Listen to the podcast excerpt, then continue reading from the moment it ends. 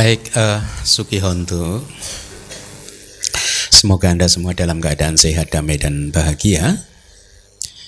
Kita bertemu lagi di kelas Pariyati Sasana, also known as kajian kitab suci atau kajian Tipitaka.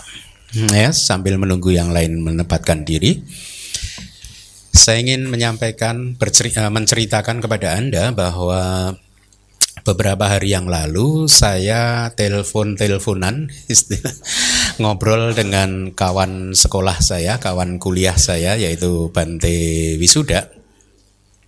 Singkat cerita, beliau menyampaikan kepada saya bahwa ada salah satu umat dari Malaysia yang menyampaikan ke dia program mereka yaitu akan membuat aplikasi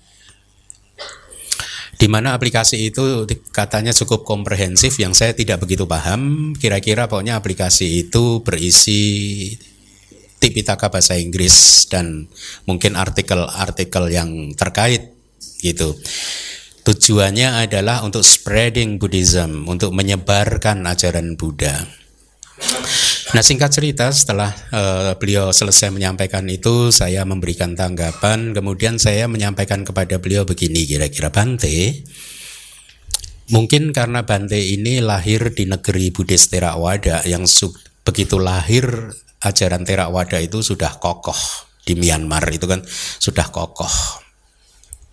Saya katakan sudah kokoh itu adalah karena banyak biku-biku besar dari sana budaya Theravada juga sudah established kokoh sekali di sana. Umatnya juga ke kelihatan sekali bahwa umatnya itu juga eh, perilakunya baik itu ya lembut lembut itu eh, dan juga kokoh dalam artian semua kitab Tipitaka atau kitab suci. Kalau saya bicara kitab suci, hendaknya dipahami bahwa kitab suci itu satu struktur yang terdiri dari tiga tingkatan minimal yaitu Tipitaka, kitab komentar, dan kitab subkomentar. Jadi definisi saya tentang kitab suci kita tidak hanya berhenti di Tipitaka karena sudah Anda sudah tahu kan?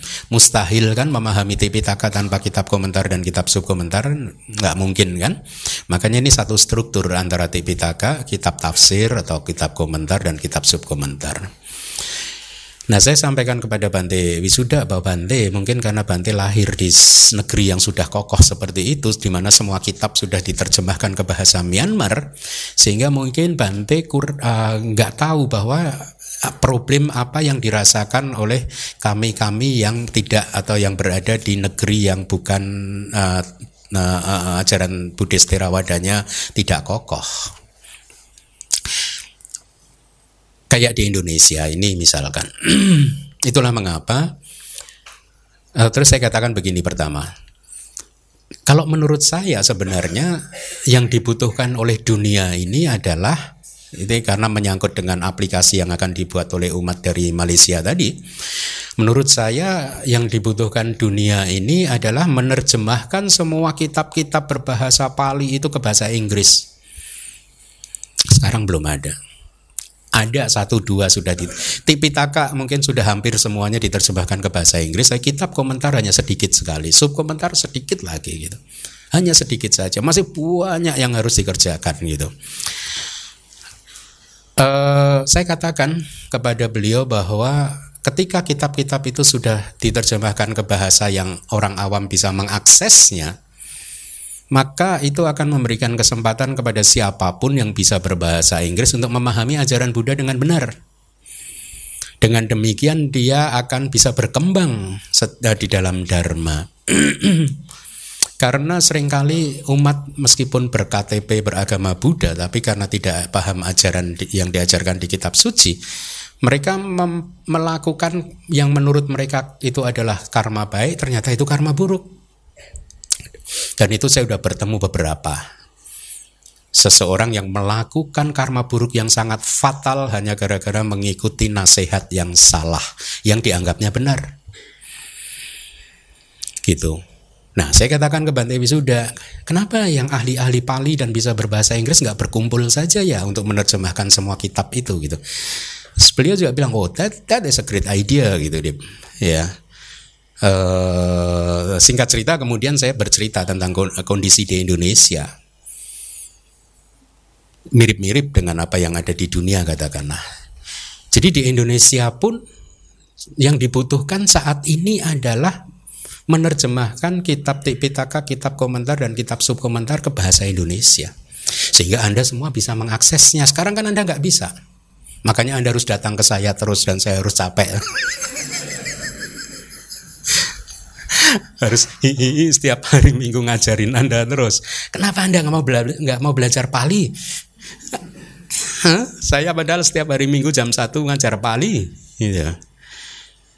Masuk kembali lagi. Jadi yang dibutuhkan dunia dan juga Indonesia adalah menerjemahkan kitab-kitab semua kitab berbahasa Pali itu ke bahasa Indonesia atau bahasa Inggris. Bahasa Indonesia juga penting. Karena ini ibaratnya kalau dulu saya main catur gitu ya, suka waktu muda masih suka main catur. Kalau yang anda paham catur kan tahu kan bahwa permainan catur itu dibagi menjadi minimal tiga tingkatan kan, tiga tiga stages kan, opening, permainan menengah dan permainan akhir kan. Opening kalau anda yang paham catur, opening itu selalu sama. 10 langkah, 15 langkah pertama itu udah standar kalau E2, E4 dijawabnya E7, E5 ya nanti mau main Sicilia kayak mau main apa kayak udah standar itu 10 15 langkah. Setelah itu hmm, permainan di sesi menengah dan uh, end permainan akhirnya itu baru dikembangkan sendiri-sendiri masing-masing. Tapi dasarnya itu semua sama. Nah, sama dengan beragama kita kalau menurut saya itu Opening itu adalah Tripitaka, kitab komentar dan kitab subkomentar. Itu fondasinya, itu dasarnya. Ini harus dibangun dulu. Baru boleh kemudian dikembangkan. Mau ceramah yang dikembangkan ke kiri, dikembangkan ke kanan, dikembangkan ke mana pun. Tapi fondasinya sudah ada. Paham maksud saya? Kalau Anda semua bisa mengakses kitab Tripitaka, subkomentar dan subkomentar, Anda bisa menilai saya ini berceramah benar atau salah. Betul? Ya, Anda bisa tahu. Bante Keminda kayaknya nasihatnya menjerumuskan saya ini. Anda udah bisa tahu. Sekarang Anda nggak tahu loh. Kalau saya jerumuskan ke neraka Anda nggak tahu juga. Kan berbahaya. Kan berbahaya bukan? Ya. Karena ini belajar agama ini urusannya nibana. Jelek-jeleknya surga, atau lahir lagi jadi manusia, tapi jangan-jangan malah bisa masuk neraka. Ini urusannya surga, neraka, nibana. Makanya kalau menurut saya kitab induk ini tadi harus diterjemahkan dulu baru siapa pun yang mau berceramah dikembangkan ke kiri, ke kanan, ke atas, ke bawah terserah. Tapi yang terjadi saat ini enggak. Fondasinya belum dibangun, udah kembang kanan, kiri, atas, dan Anda nggak bisa tahu yang di, di, disampaikan itu benar atau salah. Paham? Dan kalau saya saya mengatakan begini karena saya itu mengalami betapa ada beberapa orang yang melakukan sesuatu yang tragis hanya gara-gara mengikuti nasihat. Yang menurut dia benar, yang menurut yang memberi nasihat juga benar. Nah, hal ini tidak akan terjadi kalau kitab ini semua sudah dibuka.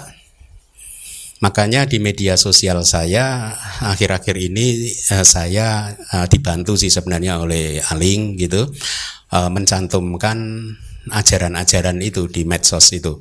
Misalkan karma buruk yang disebut pembunuhan itu yang nggak apa, Anda kan nggak tahu. Ya toh? Pembunuhan seseorang disebut membunuh itu seperti apa pasti Anda nggak tahu juga. Taulah Bante ya yang tahu lima lah palingnya. 500 lebih nggak tahu. Mencuri ya nggak apa, Anda nggak tahu mungkin? Tahu nggak? Belum tentu tahu Anda. Ya makanya itu yang saya katakan tadi, fondasi ini harus dibangun terlebih dahulu dan itu harusnya pembelajaran Tripitaka komentar dan subkomentar itu harus menyebar ke mana-mana demi manfaat Anda supaya Anda bisa mengelola kehidupan dengan tepat dan benar demi manfaat agama Buddha supaya kokoh dan kebajikan yang Anda lakukan yang berdasarkan petunjuk yang diberikan di kitab-kitab kita adalah kebajikan yang bisa berbuah besar. Ya. Baik itu prolognya. Pagi hari ini kita akan mempelajari suta yang baru yaitu Kukura Watika Suta dari Majjhima Nikaya. Terjemahannya itu khotbah tentang pertapa yang berlatih kebiasaan seekor anjing gitu ya. Suta ini seperti yang nanti Anda akan lihat ya, itu menceritakan tokoh sentralnya adalah dua orang pertapa. Yang satu dia berlatih pertapaan dengan menirukan kebiasaan sifat perilaku seekor sapi. Yang satunya seekor menirukan perilaku seekor anjing ya. Ini adalah bagian dari praktek pertapaan mereka gitu.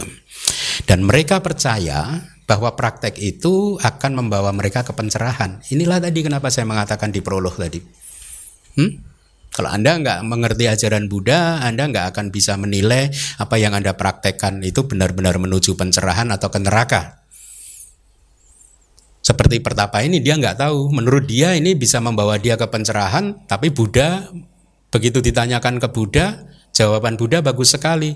Ada dua kemungkinan yang praktek menirukan seekor sapi atau anjing, katakanlah yang seekor sapi. Dua kemungkinan. Kemungkinan pertama kalau praktek dia sempurna, Buddha mengatakan, maka dia akan lahir jadi sapi. Wong sempurna kok. Sapinya aja kalah sapi sama dia. ya kan? Terus Buddha mengatakan kalau nggak sempurna masuk neraka. Ini suta ini sangat bagus sekali untuk reminder kita semua. Jangan dianggap, jangan berpikir kita akan terbebas dari masalah ini loh. Bisa jadi Anda juga mempraktekkan itu loh. Seperti yang tadi saya katakan, seseorang mengikuti nasihat seorang guru, ya problemnya di Indonesia itu kan seperti yang kapan hari sudah pernah saya sampaikan, ibaratnya itu ada dokter, ibaratnya maaf ya, bukan menyinggung profesi dokternya hanya perumpamaan saja, ada dokter tapi nggak pernah kuliah kedokteran Anda bayangkan dan Anda sakit Anda ke dokter itu. Hah? Dan Anda nggak pernah bertanya loh, eh dok, dulu kuliah di mana dok? anda percaya? Hah? Anda bisa bayangkan kan resep yang dia tulis kan? Hah? Resepnya formalin itu. Biar awet. Nah kembali lagi Uh, jadi praktek-praktek itu tadi sangat uh, berkembang di India di zaman dulu ya. Uh, uh, jadi mereka percaya praktek seperti itu dan melekatinya. Itulah yang sering kali disebutkan di kitab-kitab kita ketika Buddha mendefinisikan salah satu belenggu dari tiga belenggu yang dihancurkan oleh Sotapati Maga di berbagai kesempatan ketika Buddha mendefinisikan belenggu sila batak para masa Anda pernah dengar ya? Sila batak para masa yaitu belenggu pelekatan terhadap sila dan watak itu artinya ritus dan ritual atau ya perilaku dan juga tekad aspirasi dan seterusnya. Buddha mengatakan bahwa sila batak para masa itu selalu diberi contoh adalah perilaku yang ada di suta ini gitu. Itu selalu yang dipakai oleh Buddha sebagai contohnya gitu. Jadi eh, eh, apa pertapa yang pertama disebut atau bernama Puna dan pertapa yang kedua bernama Senia. Nanti anda akan lihat. Mari kita lihat dulu eh, PIC silahkan membaca. Oke. Okay. saya telah mendengar demikian pada suatu waktu, Begawan berada di antara para kolia, di mana terdapat sebuah kota para kolia yang bernama Halidawasana. Kemudian Punna, putra dari klan Kolia yang merupakan seorang pertapa yang memiliki kebiasaan seekor lembu dan Senia, seorang pertapa telanjang yang memiliki kebiasaan seekor anjing mendekati tempat di mana begawan berada. Ya, jadi lihat ada dua pertapa ini ya, Kolia dan Senia. Setelah mendekat dan memberikan penghormatan kepada begawan, Punna, putra dari klan Kolia yang merupakan seorang pertapa yang memiliki kebiasaan seekor lembu duduk di satu sisi. Klan itu klan itu ya, keluarga gitu ya dari silsilah Kolia. Akan tetapi, Senia, seorang pertapa telanjang yang memiliki kebiasaan seekor anjing, bertegur, bertegur sapa penuh keakraban dengan begawan. Setelah tegur sapa dengan kata-kata yang ramah dan sopan selesai, dia duduk di satu sisi dengan membungkukkan diri seperti seekor anjing. Setelah duduk di satu sisi, Punna, putra dari klan Kolia yang merupakan seorang pertapa yang memiliki kebiasaan seekor lembu berkata begini kepada begawan, Wahai Bante, Senia ini seorang pertapa telanjang yang memiliki kebiasaan seekor anjing yang melakukan praktik yang sulit untuk dilakukan. Dia makan makanan yang telah dibuang ke tanah, dia terobsesi sejak lama dengan kesamaan kebiasaan seekor anjing seperti itu. Apakah yang akan menjadi tempat tujuan dia? Apakah kelahiran kembali dia? Cukup pun nak, biarkan dia begitu. Jangan menanyakan hal tersebut kepadaku. Untuk kedua kalinya juga, untuk ketiga kalinya juga Punna, putra dari klan Kolia yang merupakan seorang pertapa yang berperilaku seperti seekor lembu, berkata begini kepada begawan. Wahai Bante, Senia ini seorang pertapa telanjang yang memiliki kebiasaan seekor anjing yang melakukan praktik yang sulit untuk dilakukan. Dia makan makanan yang telah dibuang ke tanah. Dia terobsesi sejak lama dengan kesamaan kebiasaan seekor anjing seperti itu. Apakah yang akan menjadi tempat tujuan dia? Apakah kelahiran kembali dia di masa depan? Baiklah Punna, aku tidak bisa lagi mendesak kamu ketika aku berkata, cukup Punna, biarkan dia begitu. Jangan menanyakan hal tersebut kepadaku. Maka kemudian aku akan menjawab pertanyaan kamu. Di sini punah, seseorang mengembangkan kebiasaan seekor anjing dengan sempurna dan tanpa putus. Dia mengembangkan perilaku seekor anjing dengan sempurna dan tanpa putus. Dia mengembangkan batin anjing dengan sempurna dan tanpa putus. Dia mengembangkan tingkah laku anjing dengan sempurna dan tanpa putus setelah dia mengembangkan kebiasaan anjing dengan sempurna dan tanpa putus, mengembangkan perilaku seekor anjing dengan sempurna dan tanpa putus, dia mengembangkan batin anjing dengan sempurna dan tanpa putus. Dia mengembangkan tingkah laku anjing dengan sempurna dan tanpa putus dari terurainya tubuh. Setelah kematian, dia lahir kembali di kumpulan para anjing. Akan tetapi, seandainya dia memiliki pandangan yang demikian ini, dengan perilaku ini atau kebiasaan atau pertapaan atau kehidupan suci saya akan menjadi dewa yang superior atau dewa yang lainnya yang inferior. Itu adalah pandangan salah dia. Sekarang pun nak, aku katakan salah satu di antara dua tujuan untuk seseorang yang memiliki pandangan salah, neraka atau alam kelahiran binatang. Jadi pun nak, Apabila kebiasaan anjing dia berhasil, hal itu memberikan kelahiran dia di kumpulan para anjing. Apabila gagal, hal itu memberikan kelahiran dia di neraka. Di sini Buddha mengatakan bahwa dua tujuan untuk mereka yang memiliki pandangan salah. Ya, meskipun di sini Buddha hanya merujuk pandangan salah tentang perilaku praktek pertapaan yang keliru ini tadi, tapi Anda juga harus memahami bahwa pandangan salah itu bisa muncul dengan berbagai variasinya termasuk meyakini sesuatu itu kekal atau termasuk meyakini bahwa kehidupan hanya satu kali ini saja itu pun juga pandangan salah atau tidak eh, apa pandangan yang mengatakan bahwa tidak ada buah dari karma dan seterusnya banyak ada ada ada banyak variasinya Ketika hal tersebut telah dikatakan, Senia, seorang pertapa telanjang yang memiliki kebiasaan seekor anjing, meratap dan mencucurkan air mata. Kemudian Pegawan berkata begini kepada Punna, putra dari klan Kolia, seorang pertapa yang memiliki kebiasaan seekor lembu. Punna, aku tidak bisa lagi mendesak kamu ketika aku berkata, cukup Punna, biarkan dia begitu. Kemudian Senia berkata demikian, Wahai Bante, saya tidak menangisi yang begawan telah katakan demikian itu kepada saya. Dan juga lebih jauh lagi, wahai Bante, Hal ini adalah kebiasaan saya yang lama dalam hal kebiasaan seekor anjing.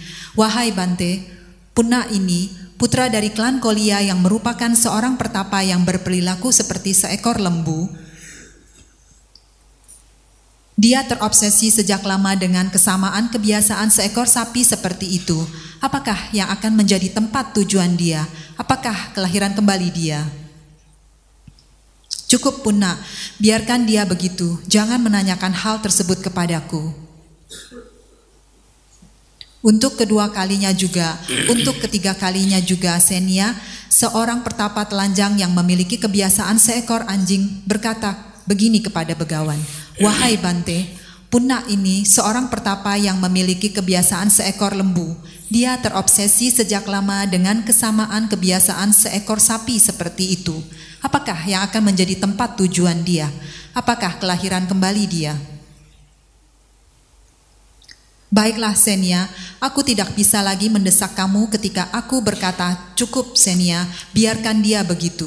Jangan menanyakan hal tersebut kepadaku maka kemudian aku akan menjawab pertanyaan kamu. Di sini, Senia, seseorang mengembangkan kebiasaan seekor lembu dengan sempurna dan tanpa putus. Dia mengembangkan perilaku seekor lembu dengan sempurna dan tanpa putus. Dia mengembangkan batin lembu dengan sempurna dan tanpa putus. Dia mengembangkan tingkah laku lembu dengan sempurna dan tanpa putus. Setelah dia mengembangkan kebiasaan lembu dengan sempurna dan tanpa putus, mengembangkan perilaku seekor lembu dengan sempurna dan tanpa putus, dia mengembangkan batin lembu dengan sempurna dan tanpa putus, dia mengembangkan tingkah laku lembu dengan sempurna dan tanpa putus, dari terurainya tubuh, setelah kematian dia lahir kembali di kumpulan para sapi. Akan tetapi seandainya dia memiliki pandangan yang demikian ini, dengan perilaku ini atau kebiasaan atau pertapaan, atau kehidupan suci saya akan menjadi dewa yang superior atau dewa lainnya yang inferior, itu adalah pandangan salah dia.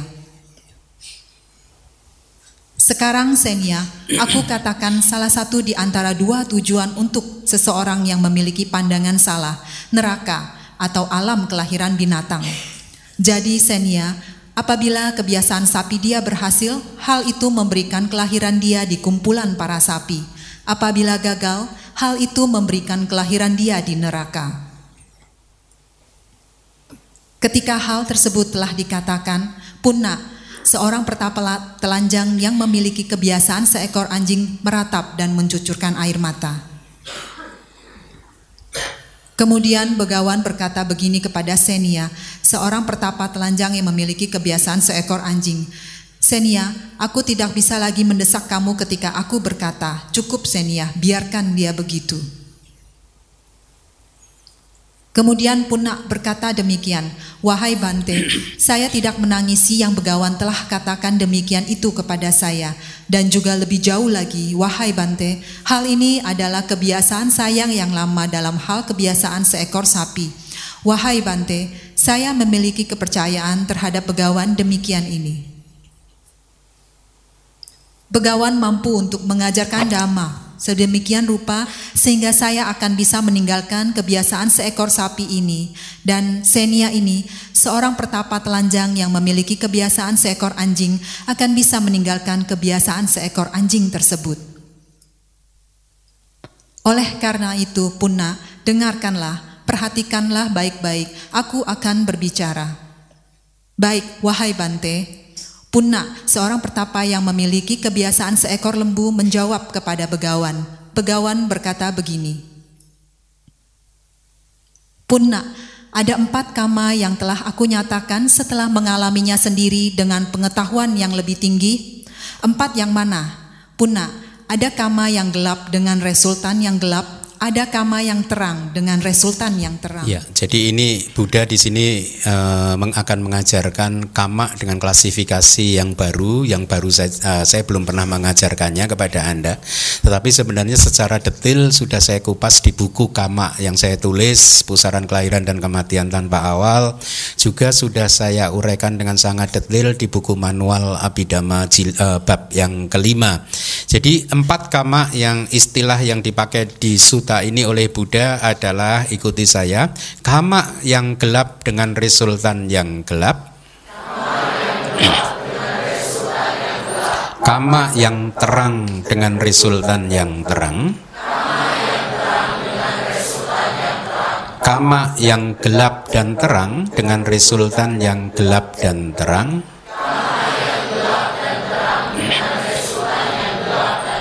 Kama yang tidak gelap dan tidak terang dengan resultan yang tidak gelap dan tidak terang yang mengarah pada kehancuran kama.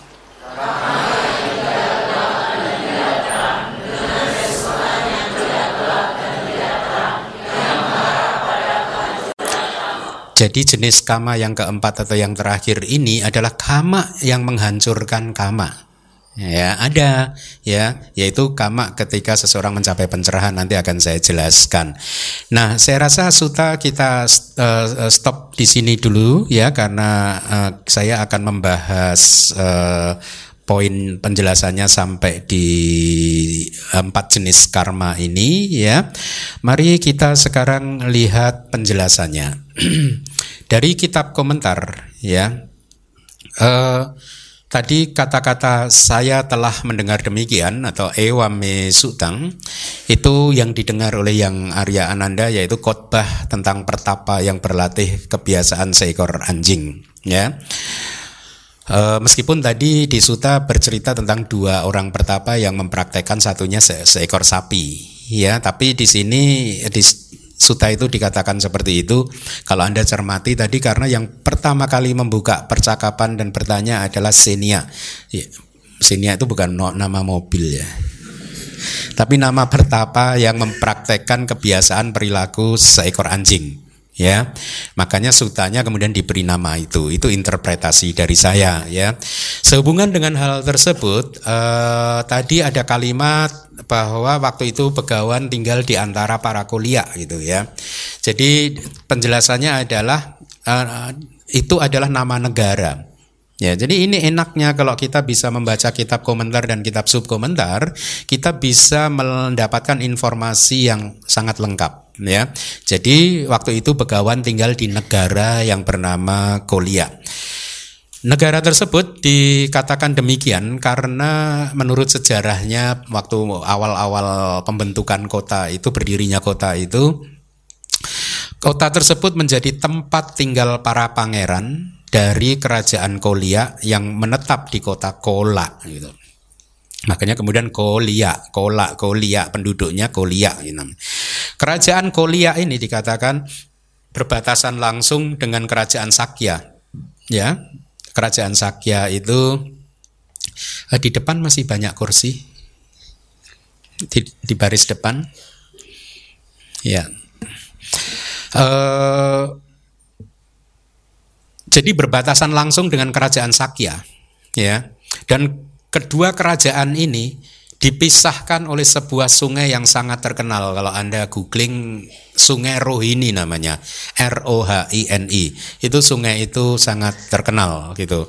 Itulah sungai yang memisahkan kerajaan Sakya dan kerajaan Kolia atau negara Kolia negara Sakya gitu Dua kota yang terkenal di kerajaan Kolia itu uh, yang sering muncul di Suta adalah Dewadaha. Anda sering mendengar ada nama Suta juga Dewadaha.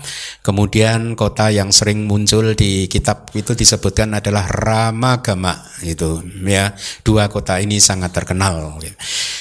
Kemudian tadi disebutkan bahwa suatu waktu Begawan berada di antara para kolia di mana terdapat sebuah kota para kolia yang bernama Halidawasana. Kan gitu ya.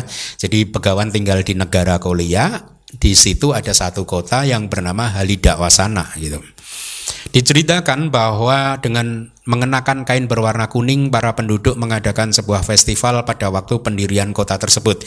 Jadi disampaikan di kitab komentar sejarah berdirinya kota Halidawasana itu ketika mau berdiri semua penduduk di kota tersebut berkumpul dengan menggunakan pakaian berwarna kuning seperti jubah jubah terawada yang biasa Anda lihat itu ya kuning-kuning coklat begitu itu ya. Nah, mereka semua itu menyiapkan sebuah nama desa di akhir dari festival. Biasanya memang sering kali di kitab komentar kalau satu penduduk mau memberi nama uh, kotanya itu atau desanya itu satu nama, mereka mengadakan festival dulu, bisa bermalam-malam, beberapa malam begitu ya.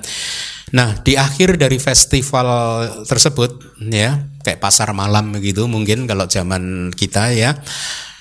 Kemudian para penduduk memutuskan memberi nama kota tersebut dengan nama Halida Wasana. Arti dari Halida Wasana adalah semacam sebuah desa yang bisa menjadi tempat tinggal seorang biku dan juga di mana biku bisa mendapatkan makanan. Jadi atau tempat di mana biku bisa mendapatkan tempat tinggal dan makanan. Jadi itu arti dari nama kota Halida Wasana itu. Akan tetapi kitab komentar juga menjelaskan bahwa meskipun itu tempat tinggal para biku, di situ nama wiharanya tidak disebutkan. Ya, eh, tidak ada kepastian nama wiharanya apa di kota Halidawasana tersebut. Jadi di kitab sub komentar diberi penjelasan lebih lanjut, dikatakan bahwa eh, tidak ada wihara yang bernama ini X atau namanya Y gitu, tidak disebutkan. Ya, jadi hendaknya dipahami bahwa seorang biku uh, tinggal hanya di dalam tempat tinggal ya. Bisa di dalam kuti bisa di dalam uh, di bawah pohon atau di mana pun gitu tapi itu semua harus sesuai dengan peraturan disiplin yang sudah ditetapkan oleh para Buddha di uh, oleh uh, para Buddha di kitab Winaya ya jadi di situ pun itu juga sudah memenuhi uh, peraturan yang sudah ditentukan oleh Buddha Gotama gitu selanjutnya Tadi dikatakan bahwa ada dua pertapa, yang satu memiliki kebiasaan seekor lembu. Anda masih ingat namanya siapa? Punna. Yang anjing siapa? Senia gitu ya. Penjelasannya memiliki kebiasaan seekor lembu adalah mempraktekkan kebiasaan seekor lembu dengan meletakkan tanduk-tanduk di kepala bahkan dia memasang tanduk di kepalanya ya juga mengikatkan ekor di bagian belakang tubuhnya. Jadi dia berperilaku seperti makan rumput eh, berperilaku seperti sapi misalkan makan rumput bersama dengan para lembu. Ya. Kemudian tadi juga disebutkan yang pertama ini adalah pertapa telanjang ya. Itu karena mereka Bahkan zaman sekarang masih ada di India pertapa telanjang tanpa pakaian apa pun ya. Terus menerus artinya sehari-harinya mereka memang telanjang tanpa pakaian itu. Itu uh, merujuk kepada pertapa senia. Jadi itulah uh, nama uh, senia itu dulunya juga per, uh, Selain berpraktek seperti seekor anjing, dia sendiri adalah seorang pertapa telanjang gitu. Nah, di kitab subkomentar dijelaskan penampilan dan perbuatan seperti kebiasaan seekor lembu itu dalam arti sesuatu yang harus dipahami, diterima melalui jadi cara dia makan rumput, dia menirukan lembu ya. Kemudian kebiasaan-kebiasaan seekor lembu yang lain juga dia tirukan dengan dengan sempurna gitu. Sedangkan berkaitan dengan senia, seorang pertapa telanjang ya eh, hendaknya dikatakan sesuai dengan makna yang telah dikatakan di sini yaitu sebagai seorang yang mempraktekkan kebiasaan seekor anjing akan tetapi sebelumnya ternyata sebelumnya ini menarik. Sebelumnya dia sudah berlatih praktek pertapaan yang mirip tapi dia mempraktekkan kebiasaan seekor lembu. Jadi Senia ini dulu juga praktisi model pertapaan yang meniru perilaku lembu gitu. Penjelasan untuk berlatih kebiasaan seekor anjing itu mempraktekkan kebiasaan seekor anjing dia melakukan semua perbuatan seekor anjing ya. Nah, diberikan informasi juga di kitab komentar bahwa kedua orang ini adalah teman bermain-main debu, artinya teman sejak anak-anak ya mereka ini sahabat sejak anak-anak waktu mereka bermain debu artinya bermain di jalanan begitu kayak kita dulu waktu anak-anak ya bermain di jalanan ini istilahnya bermain-main debu gitu. Uh, kemudian tadi dikatakan juga uh, ketika menghadap Buddha dia membungkukkan diri kan? Dijelaskan di kitab komentar membungkukkan diri itu apa? Menarik. Dengan merangkapkan kedua telapak tangan dan kedua telapak kaki. Jadi mirip mirip anjing gitu ya kalau orang mengatakannya kayak mirip-mirip berjongkok, tapi ini meniru perilaku anjing gitu. Ya, dan Senia ini juga di hadapan Buddha, dia terus-menerus berperilaku seperti seekor anjing seperti mencakar-cakar bumi tanah dengan kuku-kukunya, ya kedua kakinya. Se juga seperti seekor anjing yang menggonggong dia menggonggong juga gitu. duduk pun juga menirukan cara duduk seekor anjing gitu. Setelah tegur sapa penuh keakraban dengan begawan dan berpikir saya akan melakukan perbuatan uh, seekor anjing ya dengan cara tadi mencakar-cakar bumi kalau di kitab komentar di, uh, menjelaskannya dengan menggunakan dua tangan dia kemudian menggeleng-gelengkan kepala sambil mengeluarkan suara kuk kuk kuk gitu dan melipatkan tangan serta kaki orang tersebut atau senia pun duduk seperti seekor anjing. Dia tadi dikatakan makan dari makanan yang telah dibuang di tanah atau seperti makanan yang telah diletakkan di bumi. Mereka terobsesi dengan kesamaan dari anjing atau sapi artinya dipahami, sudah mereka pahami dengan sempurna, ya. Nah, e, menarik sekali untuk dicermati bahwa masing-masing pertapa ini dari dua pertapa ini kalau anda tadi cermati sutanya mereka tidak bertanya kepada Buddha tentang praktek dirinya sendiri. Ya kan tadi pertama kan Senia tanya kan praktek e, praktek apa? Seekor, temannya seekor sapi gitu ya. Begitu dijawab Buddha bahwa ini ada dua pilihan gitu uh, yaitu apa? Kalau berhasil ya jadi sapi kalau enggak masuk neraka kan malah yang praktisi sapinya nangis kan? Gitu. Nangisnya ternyata juga tidak menangisi dirinya sendiri. Dia nangis lah ini teman saya gimana Bante? Yang berlatih. Jadi eh, dalam poin ini sebenarnya kata-kata kitab komentar juga tidak menjelaskan apa pun kenapa mereka saling menanyakan, tidak menanyakan praktek dirinya sendiri ya. Kemungkinannya adalah ini dugaannya, ya dugaan saya ya. Dua orang ini benar-benar masing-masing sudah melekati praktek pertapaannya sendiri dengan berpikir bahwa dia benar. Makanya nggak perlu dia tanyakan. Yang dia curiga nih temannya nih yang salah nih. Yang berlatih anjing mikir yang benar anjing harusnya dia praktek anjing kok malah praktek sapi yang berpraktek sapi juga mikir dia udah bener harusnya itu semua orang prakteknya sapi kok dia malah anjing? Ini masih terjadi di zaman modern. Betul? Ya. Anda yang misalkan aliran agama A memandang harusnya semua agama Buddha itu alirannya A ya. Yang B juga mengatakan demikian kan saling menganggap benar praktek diri masing-masing. Itu dugaan dari saya. Jadi mereka sudah sangat melekat pada prakteknya sendiri gitu. Nah um, kalau memang dugaan ini benar, maka inilah kesalahan yang menurut saya paling fundamental di dalam beragama, di dalam berlatih spiritual, yaitu apa? Ngurusin orang lain. Paling fundamental. Di mata saya beragama itu urusan pribadi. Ya, yang harus dibenarkan adalah praktek diri sendiri. Betul? Ya. Yang harus dihancurkan adalah kilesa diri sendiri. Betul? Bukan kilesa suami Anda, istri Anda. Bante saya kan sedang mengajarkan ajaran Buddha menghancurkan kilesa suami saya, Bante. Enggak, tugas kita menghancurkan kilesa kita masing-masing. Jadi kalau dugaan itu benar, itu kesalahan yang paling fundamental yang bahkan di zaman modern masih terjadi di mana seseorang beragama sibuk ngurusin membenarkan orang lain, menyalahkan orang lain. Beragama itu adalah urusan kita ini punya tugas sendiri untuk membersihkan hati kita dari kotoran-kotoran batin. Ya, nah eh, itu tadi informasinya. Mari kita lanjutkan lagi. Apakah yang akan menjadi tempat tujuan dia? Tadi kan ditanyakan begitu kan. Kalau berlatih seperti sapi dengan ini tujuan dia ke mana ini nanti setelah kehidupan ini? Dijelaskan itulah apakah akibat dari praktek seperti seekor sapi atau seperti seekor anjing? Apakah kelahiran kembali dia di masa depan? Penjelasannya adalah dia sedang menanyakan di manakah kelahiran kembali dia setelah ini, setelah berlatih seperti anjing atau sapi. Jadi dengan pemikiran tentang kepergian ke alam lain yang kondusif sebagai dampak dari praktek-praktek mereka, kata-kata atau kitab komentar telah mengatakan bahwa yang dimaksud dengan apakah yang akan menjadi tempat tujuan dia adalah tadi apakah akibatnya. Kemudian oleh karena kesempurnaan dari dampak itu berupa keberadaan resultan-resultan.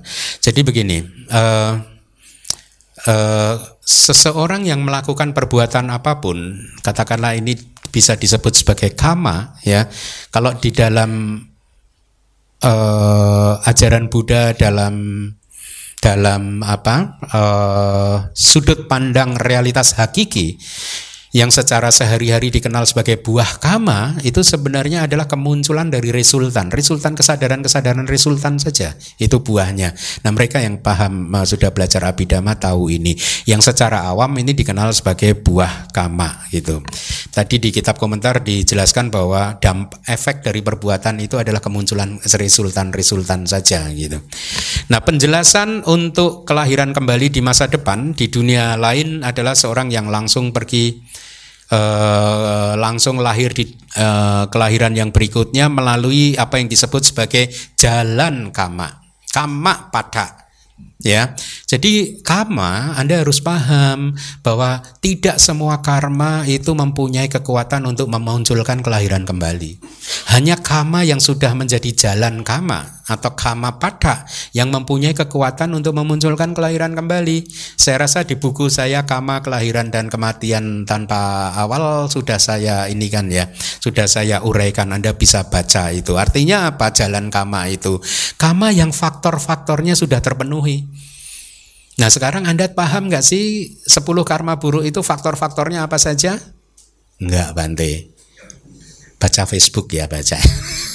Setiap hari Selasa dan Jumat akan disantumkan.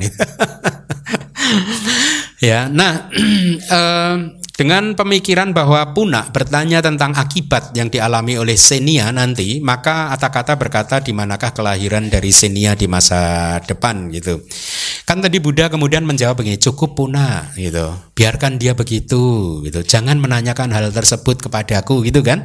Jadi Buddha cukup baik gitu. Jangan didesak untuk untuk berkata, untuk menjawab itu. Tapi karena sampai tiga kali tetap ditanya, akhirnya kan Buddha menjawabnya kan. Tuh bahkan Buddha menjawab di depan orangnya. Ya pasti tapi Buddha juga mempunyai tujuan-tujuan yang baik. Kan? Nah, ketika Buddha mengatakan cukup Begawan menolak hingga tiga kali karena jawaban yang akan diberikan akan menjadi hal yang tidak menyenangkan buat dia, buat yang yang bersangkutan. Kebiasaan seekor anjing, penjelasannya adalah pelaksanaan kebiasaan seekor anjing yaitu menirukan sifat seekor anjing. Dikatakan bahwa e, mereka ini atau si senia e, itu ketika dia akan bertapa dengan cara seperti itu, dia bertekad, dia berikrar, sejak hari ini saya adalah seekor anjing. Saya nggak tahu penjelasannya kenapa itu dikatakan sebagai jalur menuju pencerahan. Kemudian eh, tadi kan setelah didesak tiga kali Buddha kemudian berkata begini, baiklah Puna, gitu. Aku tidak bisa lagi mendesak kamu ketika aku berkata cukup Puna, biarkan dia begitu. Jangan menanyakan hal tersebut kepadaku. Maka kemudian aku akan menjawab pertanyaan kamu setelah ditanyakan tiga kali. Ya, di sini Puna seseorang mengembangkan kebiasaan seekor anjing. Jadi artinya mengembangkan itu meningkatkan, meningkatkan kualitasnya, meningkatkan kesempurnaannya. Dari yang tadinya kurang sempurna disempurnakan terus. Itu maksudnya gitu. Dengan sempurna dan tanpa putus artinya dengan lengkap tanpa putus itu senantiasa berkesinambungan setiap hari, setiap detik. Itu maksudnya dia mengembangkan perilaku seekor anjing dengan sempurna dan tanpa putus ya. Nah, eh, jadi dikatakan juga di kitab komentar bahwa ketika punak pada waktu itu memulai dia bertekad saya akan melakukan apa yang harus dilakukan oleh anjing-anjing sejak hari ini ya. Dia kemudian mengobservasi perilaku anjing dan mencoba untuk menirunya sesempurna mungkin. Dia mengembangkan tingkah laku anjing dengan sempurna tanpa putus ya. Dan kemudian eh, dari terurainya tubuh setelah kematian Buddha mengatakan dia akan lahir di kumpulan para anjing kalau dia berhasil mempraktekannya dengan sempurna gitu Kitab subkomentar memberi penjelasan tentang sempurna adalah apa pun yang menjadi sifat seekor anjing ya disebut sempurna oleh karena sifat-sifat tersebut telah dia jalankan sepenuhnya gitu. Ya itulah mengapa tadi dikatakan di kata-kata e, semua sifat secara lengkap dia praktekkan ya. Tadi di suta juga ada kalimat begini. Akan tetapi seandainya dia memiliki pandangan yang demikian ini dengan perilaku ini atau dengan kebiasaan ini atau dengan model pertapaan seperti ini atau kehidup uh, kehidupan suci uh, dengan perilaku ini atau kebiasaan atau pertapaan atau kehidupan suci yang dia jalani, maka saya akan menjadi dewa yang superior atau dewa yang inferior. Itu adalah Buddha mengatakan itu pandangan salah dia. Jadi ditegaskan oleh Buddha, kalau dia berkeyakinan seperti itu, itu adalah pandangan salah. Ya. Kemudian Buddha juga mengatakan, sekarang puna aku katakan salah satu dari dua tujuan tadi, yaitu neraka atau jadi binatang atau anjing, yang satunya neraka atau sapi gitu. Jadi dua pilihan yang tidak enak lahir di kerajaan binatang atau di neraka gitu. Di sini Buddha menyampaikan pesan yang sangat kuat sekali pada kita semua sampai hari ini bahwa kita akan menjadi apa yang kita pikirkan. Ini dari saya, ya. Apa yang kita pikirkan terus-menerus kita yakini ini sebagai satu kebenaran akan membentuk masa depan kita. Ya.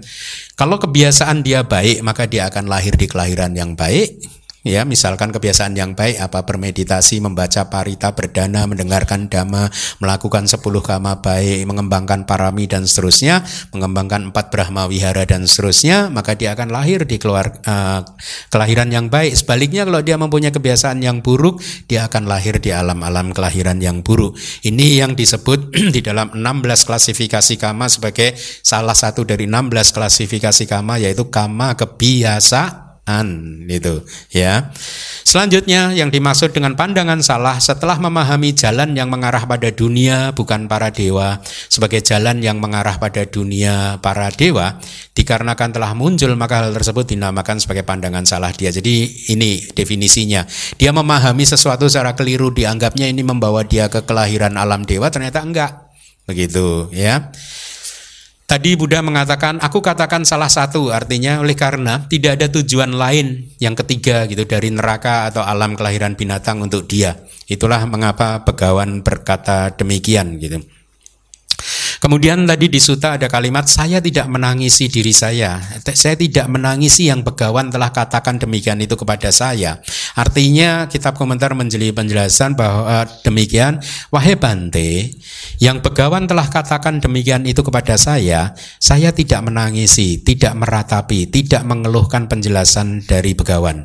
Demikianlah artinya hendaknya dipahami dengan tujuan sebagai uh, kalimat transitif. Jadi dia tidak menangisi dirinya sendiri gitu.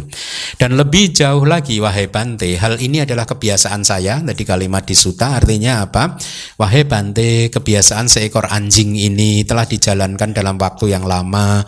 Ketika berhasil dalam menjalankannya pun tidak ada keuntungan juga ketika tidak berhasil. Itu penjelasan dari uh, kitab komentar. Artinya kalau uh, berhasil pun nggak ada untungnya, ya. Apalagi tidak berhasil. Kira-kira begitu. Tadi kalau berhasil manfaatnya apa? Lahir di alam binatang karena dia bisa meniru 100%. Ya kalau nggak berhasil neraka. Jadi nggak ada untungnya praktek seperti itu itu maksudnya. Jadi dengan berpikir demikian eh, kalimat di suta penjelasannya adalah sepanjang waktu ini sebuah kama yang telah dilakukan yang tidak bermanfaat telah dihasilkan oleh saya dia merenung ketika merenungkan kegagalan diri sendiri itu uh, uh, saya menangis wahai Bante kok jadi begini jadi dengan berpikir demikian, tadi saya tidak menangisi yang Begawan telah katakan demikian itu kepada saya. Ah, tapi dia menangisnya ketika merenungkan kegagalan diri sendiri seperti itu, saya menangis wahai Bante. Kemudian kata-kata tanpa putus, praktek yang tanpa putus itu artinya tidak bercampur dengan sifat-sifat dia sebagai manusia. Jadi dia terus-menerus mempraktekkan kelakuan seekor anjing atau sapi gitu. Dikatakan berdasarkan tekad di hati untuk menjadi seekor anjing dalam sikap berjalan meniru seekor anjing dan sikap-sikap lainnya juga dia meniru seekor anjing gitu. Tingkah laku seekor anjing juga ya dalam berbagai hal dia tirukan dalam kehidupan sehari-harinya gitu.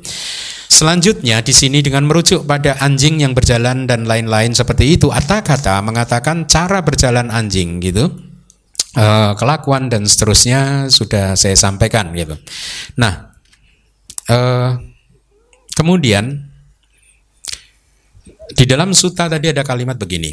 Ketika hal tersebut telah dikatakan, gitu, Senia, seorang pertapa telanjang yang memiliki kebiasaan seekor anjing, meratap dan mencucurkan air mata. Ya, kemudian Senia berkata demikian, wahai Bante, saya tidak menangisi yang Begawan telah katakan demikian itu kepada saya dan juga lebih jauh lagi, wahai Bante, hal ini adalah kebiasaan saya yang lama dan dalam hal kebiasaan seekor anjing itu, wahai Bante, Puna ini teman dia itu putra dari klan Kolia yang merupakan seorang pertapa yang berperilaku seperti uh, seekor lembu, dia pun kemudian menanyakannya gitu.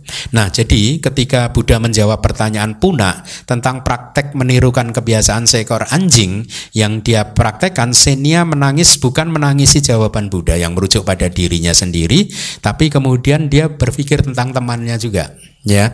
E, bagaimana dengan Puna yang mempraktekkan praktek pertapaan menirukan seekor sapi atau lembu. Penjelasan untuk kalimat yang diawali dengan kebiasaan seekor lembu hendaknya dipahami persis dengan metode yang telah disampaikan di dalam penjelasan yang diawali dengan kebiasaan seekor anjing. Artinya uh, yang mempraktekkan seperti seekor lembu ini dia benar-benar berperilaku menirukan uh, sempurna mungkin apa yang dilakukan oleh para lembu itu ya. Nah,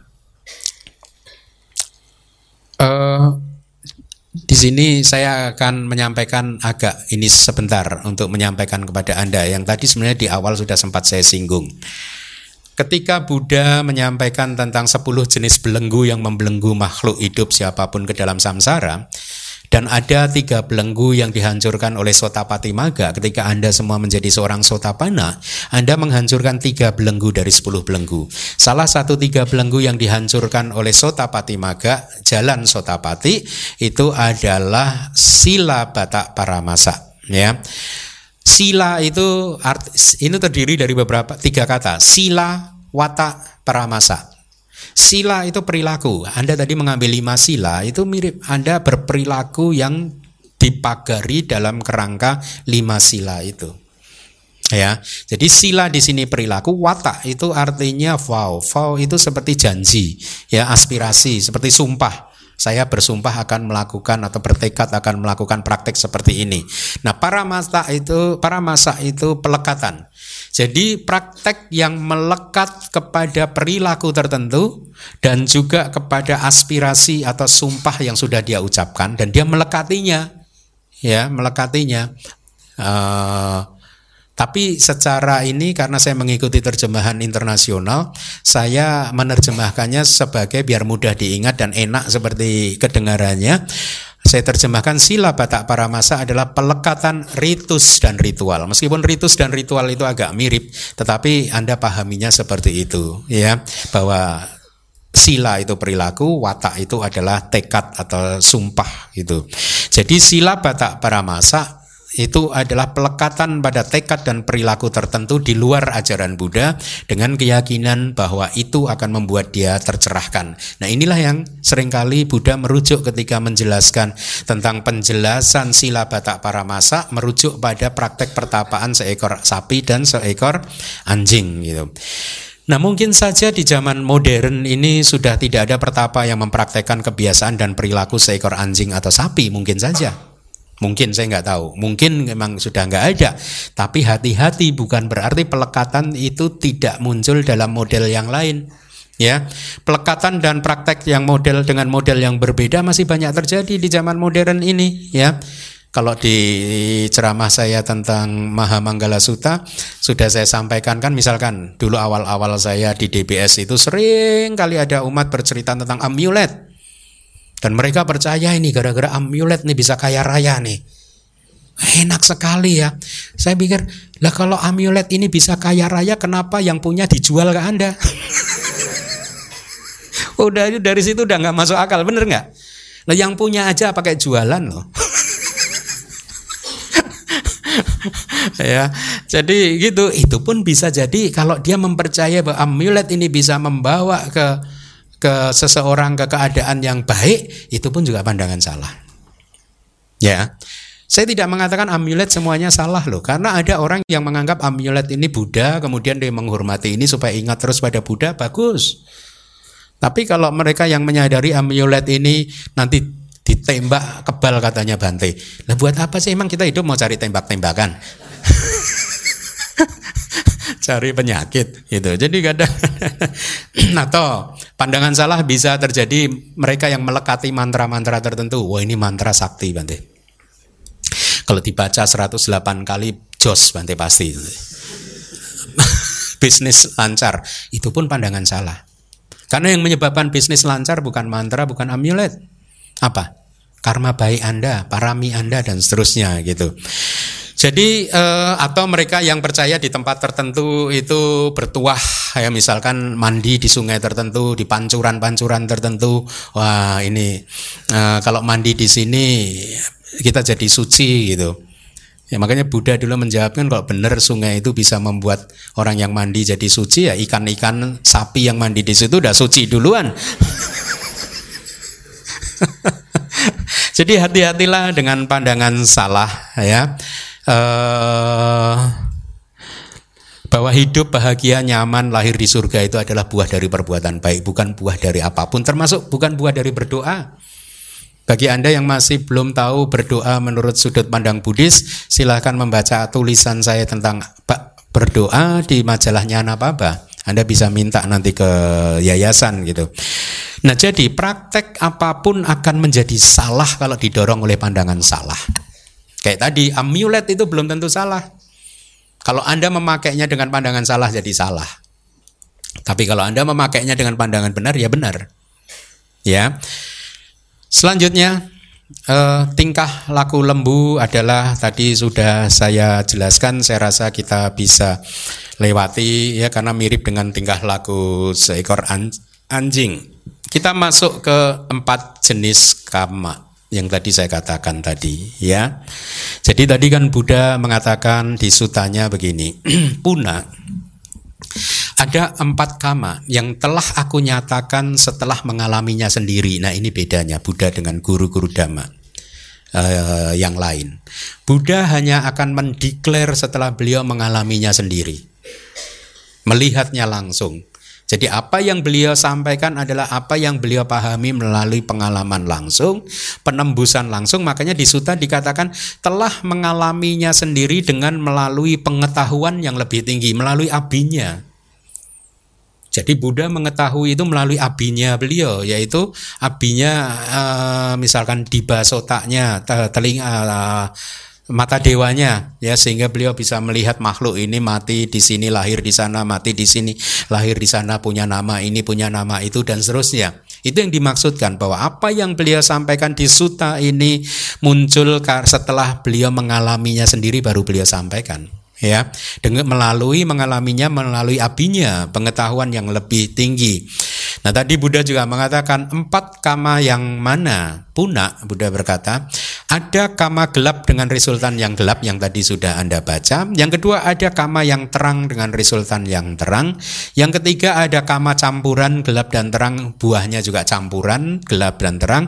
Yang keempat ada kama yang tidak gelap tidak juga terang buahnya juga tidak gelap dan tidak kerang yang mengarah pada kehancuran kama. Jadi yang keempat adalah kama yang tidak gelap dan tidak terang, buahnya tidak gelap dan tidak terang mengarah pada kehancuran kama. Jadi kama tersebut menghancurkan kama juga. Ya nanti akan saya jelaskan apa itu maksudnya gitu. Nah, di sini Buddha kemudian menjelaskan hukum kama yang bekerja bagi kedua pertapa. Tapi kembali lagi di kitab induknya Pali Tipitakanya tidak dijelaskan yang seperti apa. Penjelasan yang lebih lengkap ada di kitab komentar dan kitab sub komentar. Itu. Nah dan lebih jauh lagi dengan penjelasan ini orang-orang itu yaitu dua pertapa itu akan memahami kuartet kama ya empat kama ya ketika telah dijelaskan oleh Buddha. Disebutkan di kitab komentar efek dari penjelasan yang disampaikan oleh Buddha, salah satu dari pertapa setelah ditahbiskan akan menjadi seorang arahat, ya. Setelah mengetahui bahwa hal ini berman, uh, kemudian yang satunya tidak mencapai tingkat kesucian arahat tapi dia menjadi umat yang berlindung kepada Tiratana, Buddha, Dhamma dan Sangga. Jadi setelah mengetahui bahwa hal ini bermanfaat untuk mereka itu sebenarnya maka kenapa Buddha kemudian berceramah di suta ini. Itu jadi Buddha sudah mengetahui terlebih dahulu kalau saya sampaikan penjelasan-penjelasan ini salah satu akan kokoh menjadi umat sarana, salah satunya akan jadi arahat gitu. Nah, kitab subkomentar menjelaskan berdasarkan perbuatan kama seseorang karena adanya kejadian pembuatan kama yang tidak baik dan kama yang baik yang dilakukan seseorang. Saya rasa ini penjelasan tentang kama ya. Uh, Hmm, ya. Jadi kembali lagi, tadi sudah sempat saya singgung, penjelasan tentang kama di suta ini sebenarnya sangat ringkas sekali. Ya, kalau Anda ingin mendapat penjelasan yang lebih komprehensif dan saya sangat mendorong Anda untuk memahami hukum karma itu secara lengkap. Saya sudah ceramah juga berkali-kali di YouTube hukum karma. Anda bisa dengarkan kalau nggak salah ada 9 seri. Buku Kama juga saya sudah menulis, buku manual Abhidhamma bab 5 saya juga sudah menulis di sana tentang karma. Ya Anda boleh baca itu demi manfaat Anda sendiri supaya Anda bisa mengelola kehidupan Anda dengan lebih baik uh, dan benar ya. Nah, saya ini tabel buatan saya sendiri demi mempermudah Anda ya. Jadi saya klasifikasikan empat kama tadi jenis kamanya ada kama yang gelap, yang kedua ada kama yang terang, yang ketiga adalah kama gelap dan kama terang, yang keempat adalah kama yang tidak gelap dan tidak terang.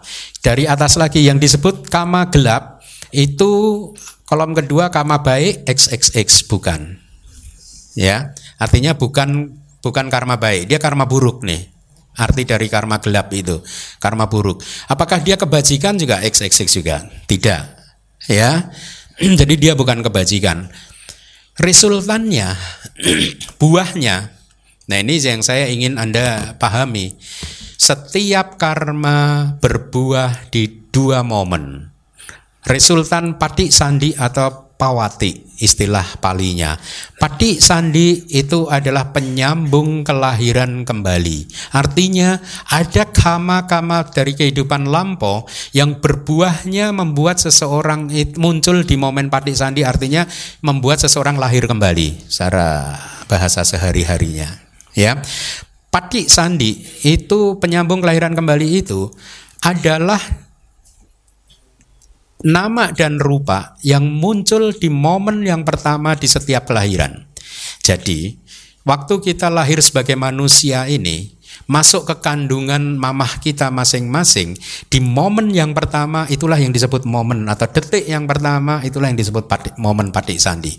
Momen penyambung kelahiran kembali. Sesuai dengan namanya penyambung kelahiran kembali dia menyambung dua kehidupan menyambung dua kehidupan sebelum yang saat ini dan kehidupan yang sekarang kita jalani itu arti dari patik sandi jadi ada karma-karma tertentu yang berbuah di situ Ketika kita lahir ke kandungan mamah kita, itu buah dari kama kita dari kehidupan lampau. Makanya kita lahir, saya lahir di kandungan mamah saya, bukan mamah Anda. anda juga lahir di kandungan mama Anda, bukan mama orang lain. Karena kamanya udah sendiri-sendiri, berbuahnya di sana. Nah, tetapi Kama ya juga berbuah di momen yang kedua yaitu di momen sejak detik yang pertama itu tadi berarti mulai detik yang kedua setelah patik sandi sampai nanti dia meninggal dunia. Itulah yang disebut momen pawati bahasa palinya ada di kolom yang keempat itu P A V A T T I. Arti dari pawati itu kejadian. Saya terjemahkan biasanya di kelas abidama menjadi kejadian sehari-hari. Jadi kejadian sehari-hari yang Anda alami setiap harinya itu itu buah dari perbuatan Anda.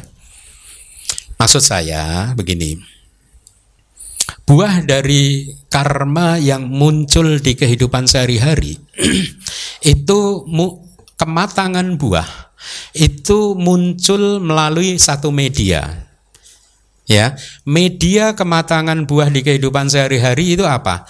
Apa yang Anda lihat, apa yang Anda dengar, apa pun yang Anda alami melalui panca indera Anda, objek-objek panca indera Anda, itu adalah media, bukan buah karma, tapi media untuk mematangkan buah karma Anda.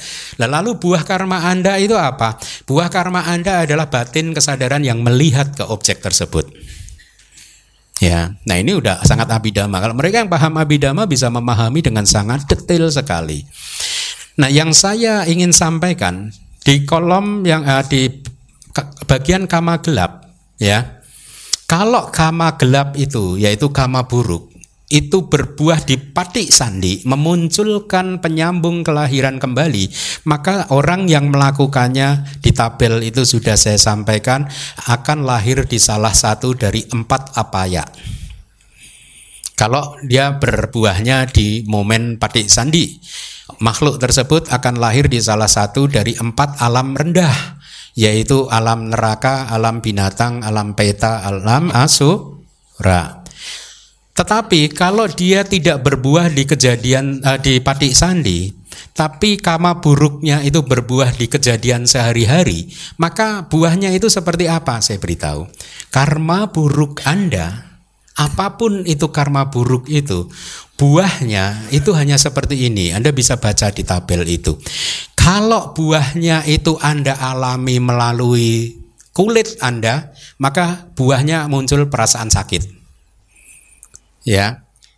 E, duka wedana. Perasaan sakit. Ketika anda misalkan tep muncul rasa sakit itu buah karma buruk. Paham? Tapi kita kan mengenal panca indera ada lima kan? Ya. Nah saya beritahu kepada anda karma buruk anda seburuk apa pun itu ketika harus dinikmati melalui tubuh maka akan memunculkan perasaan sakit tetapi ketika harus dinikmati melalui mata, telinga, hidung, dan lidah, perasaannya netral. Apa yang Anda takutkan lalu? Paham poin saya? Perasaannya cuma netral kok. Huh? Tetapi Bante kok saya kadang kalau sedang memetik buah karma buruk kok hati saya mendongkol ya Bante. Itu bukan buah karma buruk. Itu karma buruk yang baru yang Anda ciptakan. Karena sesungguhnya buah karma buruk Anda misalkan nih. Anda nggak suka sama gini gini gini gini. Objek panca indera itu diklasifikasikan menjadi tiga. Satu adalah objek yang menyenangkan, ya. Anda tahu kan objek yang menyenangkan yang kayak apa? Suami itu objek yang menyenangkan buat istri, ya. Istri menyenangkan buat suami, itu. Dua adalah objek yang tidak menyenangkan, ya. Tiga adalah objek yang netral-netral saja. Ya. Hukumnya ketika seseorang mengalami objek yang tidak menyenangkan, maka orang tersebut sedang memetik buah karma buruknya. Paham? Sebaliknya, ketika seseorang sedang uh, melihat objek yang menyenangkan dan sebenarnya menyenangkan dan sangat menyenangkan, ya dia sedang memetik buah karma baiknya. Jadi kalau anda melihat objek yang kayak anda nih sekarang melihat saya. Oh anda itu dua jam memetik buah karma baik terus loh. Kan saya kan objek menyenangkan. Ya enggak? Kalau enggak besok saya enggak mau ngajar lagi. Apa ini enak-enakan aja. Tapi saya enggak kan saya kasihan kalau saya objek enggak menyenangkan kan menyiksa anda Paham ya? Jadi ada tiga objek tidak menyenangkan, menyenangkan dan sangat menyenangkan. Ya. Kalau objek menyenangkan dan sangat menyenangkan itu Anda terima melalui mata, telinga, hidung dan lidah, itu memang kadang itu bisa memunculkan perasaan sukacita kadang. Ya, tapi kadang juga bisa UPK ya atau netral gitu. Tapi poin yang ingin saya angkat adalah karma buruk seburuk apa pun, ketika Anda harus menikmati, itu hanya muncul melalui tubuh perasaan sakit. Kalau melalui indera-indera yang lain, itu perasaannya netral. Kalau Anda memahami hal yang demikian, maka Anda akan pelan-pelan saya harapkan untuk mengelola reaksi-reaksi Anda untuk tidak membangkitkan karma buruk yang baru dengan melalui perasaan jengkel, benci, marah, dongkol, dan lain sebagainya. Paham maksud saya, ya. Nah, saya kupas dulu semuanya. Kembali lagi ke tabel. Kama gelap, kalau dia muncul di pawati kehadi, kejadian sehari-hari, dia hanya memunculkan perasaan duka, UPK wedana, ya, uh, um, dan objek yang tidak menyenangkan artinya melalui objek yang tidak menyenangkan sebenarnya gitu ya kemudian kama yang terang di e, baris yang ketiga kama terang, apakah dia di kolom kedua kama baik? Ya. Apakah dia kebajikan? Iya. Lalu buahnya resultannya apa? Resultannya adalah dia bisa memunculkan kelahiran atau ketika berbuah di patik sandi memunculkan kelahiran kembali bisa membuat seseorang lahir di 27 bumi selain empat apa ya ada 31 bumi alam manusia 6 alam surga 15 alam brahma materi halus dan juga empat alam brahma non materi ya jadi bisa membuat seseorang lahir di salah satu alam tersebut. Lalu kalau dia berbuah di kejadian sehari-hari itu sebenarnya seperti apa sih? Kejadi uh, kalau dia berbuah di kejadian sehari-hari ya dia bisa melihat objek yang menyenangkan. Seperti Anda tadi mendengar kata-kata saya juga menyenangkan kan? Awas kalau enggak. menyenangkan kan? Dari dua jam Anda mendengarkan kata-kata saya. Menyenangkan karena ini kata-kata dari kitab bukan kata-kata saya kata-kata dari kitab. Jadi ini adalah suara yang menyenangkan. Jadi Anda selama dua jam memetik buah karma baik Anda melalui telinga. Mata juga Anda memetik karena melihat ke arah saya terus makanya jangan geser pandangan Anda terus ke arah saya gitu. Karena begitu Anda geser ke acak, waduh karma buruk buahnya ini. Enggak, enggak, enggak. Karma baik juga.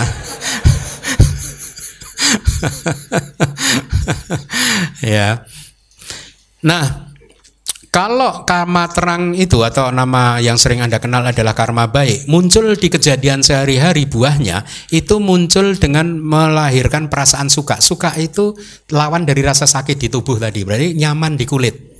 Kalau Anda menyentuh beludru nyaman kan di kulit? Ya, atau Anda bersentuhan dengan apa objek-objek yang lembut ya, yang halus. Uh, jadi apa ketika kita menyentuh objek-objek yang halus dan lembut, maka itu adalah buah karma baik yang kita alami melalui kulit indera yang indera tubuh. Kalau kita melihat objek-objek yang baik melalui mata, telinga, hidung, dan lidah, akan memunculkan bisa dua kemungkinan perasaan sukacita atau perasaan netral ya itu buah di kejadian sehari-hari. Kemudian ya saya akan selesaikan dulu tabel ini. Jenis kama yang ketiga kama gelap dan kama terang itu apakah dia kama baik? Enggak dia campuran. Dia adalah campuran dari karma baik dan karma buruk. Apakah dia kebajikan? Enggak campuran karena ada ketidakbajikannya juga. Ya kemudian buahnya di patik sandi atau di pawati saya beri tanda tanya dua anda lihat di tabelnya, kenapa saya beri tanda tanya dua? Karena ini yang akan saya tekankan kepada Anda semua. Kenapa? Saya pernah membaca broadcast yang berseliuran, broadcast organisasi Buddhis yang mengatakan kira-kira seperti ini. Berdanalah, karena dana, karena dana maka Anda akan pasti lahir di surga. Ada dana, ada broadcast-broadcast seperti itu. Ya, mungkin yang bersangkutan pengen mendapat dana tapi dengan memberikan informasi yang menurut saya menyesatkan. Kenapa menyesatkan? Bahkan di sini pun itu di resultan saya beri tanda tanya dua. Ya, kita sedang berbicara kama gelap dan kama terang. Artinya di sini ada dua jenis kama. Ada kama buruk dan ada kama baik. Buahnya seperti apa? Tanda tanya, tanda tanyanya maksudnya apa? Tergantung mana yang berbuah di patik sandi dan mana yang berbuah di pawati. Paham maksud saya? Katakanlah karma, contoh karma gelap dan karma terang itu. Karma gelap itu adalah seseorang melanggar sila terus. Itu karma gelap. Karma terangnya adalah tapi dia berdana terus. Berarti orang ini melakukan dua jenis kama, satu kama gelap dan kama terang. Ya. Nah, kalau kama ini sama-sama beroperasi menjadi karma produktif, maka hasilnya seperti apa? Makanya saya beri tanda tanya karena tergantung yang mana dulu nih. Penjelasannya begini, kalau karma baiknya berdana, itu menjadi karma produktif yang memunculkan kelahiran kembali, maka dia bisa lahir lagi jadi manusia. Paham? Tetapi karma buruknya melanggar sila itu munculnya di kejadian sehari-hari, maka dia akan jadi manusia yang hidupnya susah. Hmm? Nggak punya bisa jadi nggak punya teman karena sering memfitnah dan lain sebagainya. Bisa jadi uh, uh, karena melanggar sila kan banyak. Misalkan tidak dihormati oleh lingkungannya, ya sering disia-siakan oleh teman-temannya dan lain sebagainya. Hidupnya susah. Ya,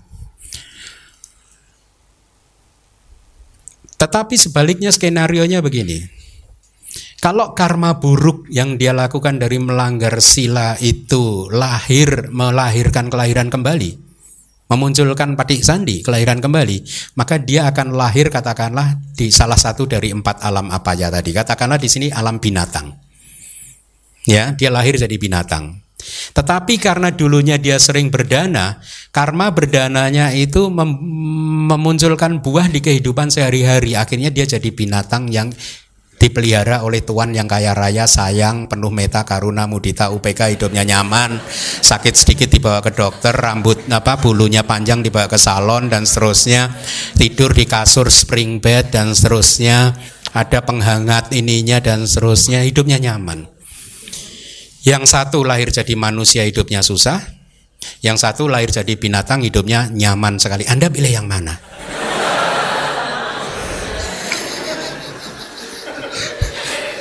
Hah? Nah makanya hati-hati juga percaya sama broadcast-broadcast itu. Berdanalah karena Anda pasti akan lahir di surga. Tunggu dulu. Ya toh? Nah, kalau berdananya jadi karma produktif, iya bisa jadi lahir di surga. Maksudnya produktif untuk dipati sandi, di kelahiran kembali. Iya, mungkin dia bisa lahir di alam manusia atau alam surga. Tapi kalau dia berbuahnya di kejadian sehari-hari, yang memunculkan pati sandi malah karma buruknya ya kayak tadi binatang yang hidupnya di di negara yang super mewah lah di mana atau hmm? ya anda pilih yang mana Hmm? Pilih yang mana? Pilih yang terakhir ini. Tidak gelap dan tidak terang. Lo kan nggak ada pilihannya tadi Bante ya. Milih sendiri kan boleh. ya. Yang keempat adalah karma yang tidak gelap dan tidak terang. Apakah dia karma baik? Ya. Ya, apakah dia kebajikan? Ya, tetapi kebajikan yang telah meninggalkan kebajikan dan kejahatan. Karena sejak hari itu kalau dia menjadi seorang arahat, maka sudah tidak ada lagi kama baik dan kama buruk. Makanya dia sudah meninggalkan semua jenis kama dan juga semua jenis kebajikan. Resultannya yang mana? Ya. Ini adalah kama kehendak di kesadaran jalan, ini bukan resultan. Resultannya apa? Resultannya buah sebenarnya. Ya. Jadi eh, yang kolom terakhir harus diperbaiki. Kama ini tidak gelap dan tidak terang adalah cetana atau kama yang muncul di kesadaran jalan. Dan dia dikatakan menghancurkan kama karena ketika Anda menjadi seorang sotapana, maka kama yang muncul di jalan sotapati menghancurkan semua timbunan kama yang mempunyai potensi untuk memunculkan kelahiran Anda di empat apaya. Enak kan? Makanya dikatakan sebagai karma yang menghancurkan kama. Demikian pula kalau Anda menjadi mencapai tingkat kesucian anagami, maka kama yang muncul di kesadaran jalan anagami menghancurkan semua timbunan kama Anda yang bisa memunculkan patik sandi di empat al, di alam-alam indriawi sebagai manusia atau sebagai dewa. Itulah mengapa ketika Anda menjadi anagami, Anda tidak akan lahir kembali di alam manusia atau alam dewa. Karena semua kama yang berpotensi untuk memunculkan kelahiran kembali di sana sudah dihancurkan. Itu. Kalau Anda menjadi seorang arahat, maka kama yang muncul di kesadaran jalan arahata, cetana yang muncul di kesadaran jalan arahata, itu akan menghancurkan semua kama yang berpotensi untuk memunculkan kelahiran kembali di alam-alam sisanya. Itulah mengapa begitu seorang arahat parinibana setelah parinibana dia tidak lahir lagi karena sudah tidak ada kama yang bisa membuat dia terlahir. Nah inilah tujuan kita mencapai satu kama yang menghancurkan kama yang lain. Baik, jadi demikian yang bisa saya sampaikan. Eh, terima kasih.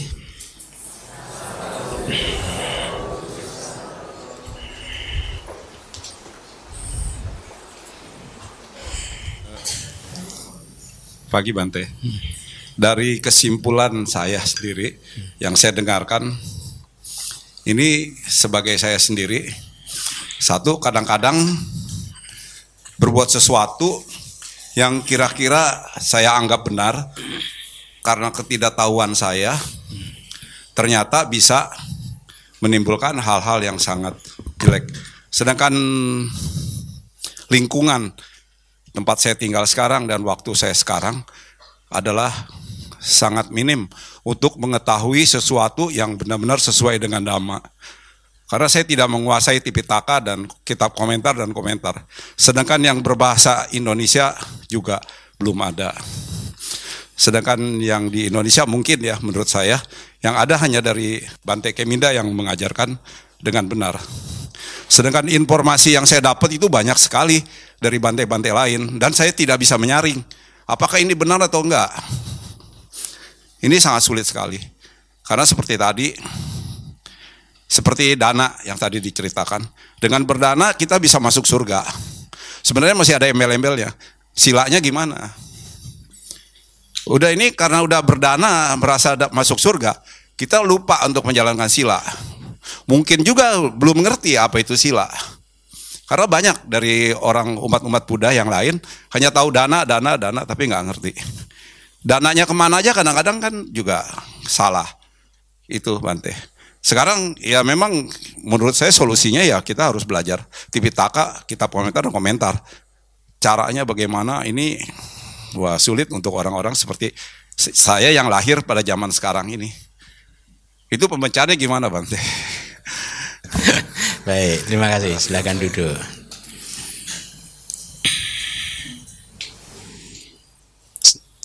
begini, uh, bapak punya perusahaan nggak? Punya pegawai nggak? Oh iya, nggak punya ya. Ya, oke. Okay. Suppose seandainya anda seorang pengusaha dan anda ingin merekrut karyawan, anda memerlukan CV mereka nggak? Perlu, ya. Kenapa anda memerlukan CV mereka? Ada yang punya perusahaan yang bisa membantu menjawab? Kenapa ketika mencari karyawan Anda membutuhkan CV mereka? Kenapa? Hah? Hah? Latar belakang? Terus apa lagi? Pengalaman. Ya, intinya sejarah masa lalunya juga ya. Kenapa ketika mencari guru spiritual Anda nggak mengcek itu? Itu urusannya surga neraka loh. Lebih gawat dari karyawan loh. Benar tidak? Setuju nggak? Guru spiritual efeknya lebih menghancurkan daripada salah milih karyawan. Betul tidak? Anda salah milih karyawan tiga bulan ketahuan putus hubungan kerja. Anda salah memilih guru spiritual melakukan karma buruk lahir di neraka nggak bisa diputus. PHK nggak bisa, PHK-nya tunggu satu miliar tahun lagi. Ya ada. Itu jadi kalau Anda tanyakan, Bapak tanyakan apa yang harus kami lakukan itu jawaban saya. Untuk saat ini Anda harus bergantung dulu. Saya kalau di kelas Pali atau di kelas Abidama itu sering mengatakan, selama Anda belum paham Pali Abidama ini, maka Anda harus bergantung dulu.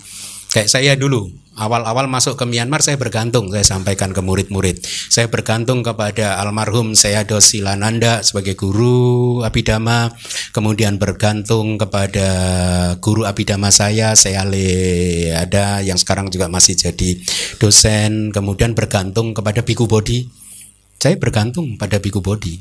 Artinya buku-buku beliau yang saya jadikan pegangan. Kenapa? Karena saya berpikir nih ini CV-nya bagus nih Begitu Pak, paham, paham maksud saya ya.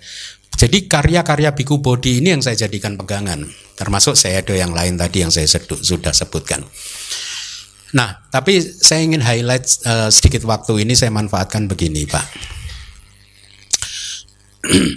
Di Myanmar sekarang kalau di mata saya agama ajaran Theravada Buddhism itu udah kokoh established di Myanmar. Tetapi sejarahnya itu ternyata eh, dimulai pada tahun seribuan, Pak. Jadi pada tahun 1000 itu plus minus sedikit gitu. Itu pertama kali ada seorang biku dari bawah Myanmar itu dari eh, kalau di negara itu di bawah saya lupa di Monsted atau di mana namanya Sin Arahan. Pertama kali beliau berkunjung dipanggil raja di negara Myanmar bagian tengah di Mandalay kalau nggak salah. Itu tahun 1000. Dan sejak hari itu ajaran Theravada tertancap di negara Myanmar sampai hari ini. Nah, poin yang ingin saya sampaikan di tahun 1000 itu raja eh, raja saya lupa lagi di Anurata, ya Anurata namanya. Setelah bertemu dengan Sin Arahan, seorang biku, ya, beliau membuat instruksi apa? Bahwa seluruh rakyat siapa yang berminat harus belajar bahasa Pali tahun 1000. Jadi singkat cerita menurut ceritanya itu pada tahun 1000 itu rakyat di sana belajar bahasa Pali. Nah, rakyat Indonesia, hei rakyatku. Ayo nanti jam 1 belajar Pali. Bante jam 1 habis makan tuh ya Bante kalau bawaannya kan ngantuk. Kembali lagi ke ceritanya. Jadi diinstruksikan pembelajaran bahasa Pali kayak dalam tanda kutip wajib. Dan singkat cerita berkembang pembelajaran bahasa Pali. Ya, akhirnya jadi seperti sekarang ini. Kalau menurut saya Myanmar itu udah sampai ke puncak untuk ajaran Terawadanya. Karena semua kitab udah dibuka, udah diterjemahkan. Nah, itu yang sebenarnya harus kita lakukan juga. Jadi kalau Bapak juga tanya apa yang harus kita semua lakukan, kalau menurut saya bikin keputusan raja semuanya wajib belajar bahasa Bali. Makan waktu iya, tapi makanya saya kemudian kan berpikir, ini kalau saya sendiri bekerja begini seumur hidup saya paling hanya berapa buku yang bisa saya cetak. Lalu kemudian saya berpikir, kenapa saya nggak mencetak murid-murid supaya bisa ahli Pali ya? Dan makanya saya adakan kelas bahasa Pali dan saya banyak melakukan apa program-program percepatan supaya murid ini cepat bisa memahami Pali karena kalau belajar secara normal juga uh, mungkin murid juga akan butuh waktu yang lama gitu. Jadi kalau menurut saya kembali lagi yang harus dilakukan adalah sekarang ini kan Bapak tadi katakan saya mengikuti ini saya nggak paham, ya toh Ya, makanya ya udah memang keadaannya baru seperti ini ya sekarang kalau menurut saya ya segera pembelajaran Pali dicetak banyak ahli Pali supaya bisa bekerja membuat buku, menerjemahkan dan Anda membacanya. Kemudian bergantung dulu akhirnya. Bergantung pada seperti saya tadi bergantung kepada biku-biku yang menurut saya CV-nya bagus.